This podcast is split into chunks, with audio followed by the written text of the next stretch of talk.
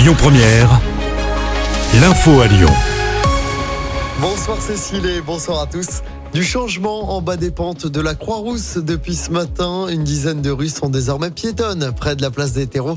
C'est dans le cadre du projet Presqu'île à vivre. Seuls les taxis et les véhicules de secours sont autorisés à traverser la zone grâce à un badge. Toutes les infos à retrouver sur notre site et notre application. Les orthophonistes manifestent demain à Lyon et partout en France. L'intersyndicale appelle à une mobilisation nationale pour demander une revalorisation salariale. Des propositions concrètes sont demandées au gouvernement. La manifestation lyonnaise se déroulera à partir de 11h sur le rond-point de Grange Blanche. Autre mobilisation à Lyon, celle des étudiants. Ils se sont réunis cet après-midi devant le Crous de Lyon dans le 7e. Manifestation pour dénoncer le manque de place et l'insalubrité des logements. Le gouvernement fait la guerre aux punaises de lit. Une réunion interministérielle va se tenir après-demain à ce sujet.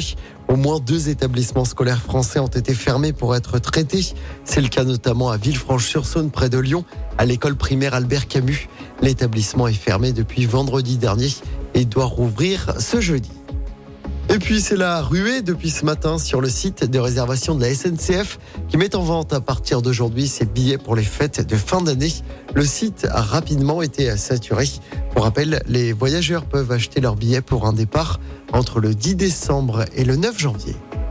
Du foot encore à suivre ce soir avec la suite de la Ligue des Champions.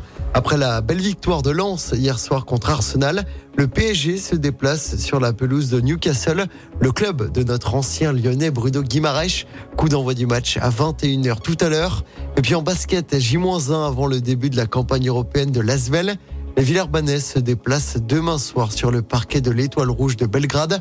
Lasvel qui reste sur deux défaites d'affilée, toutes compétitions confondues. Écoutez votre radio Lyon Première en direct sur l'application Lyon Première, lyonpremière.fr et bien sûr à Lyon sur 90.2 FM et en DAB+. Lyon Première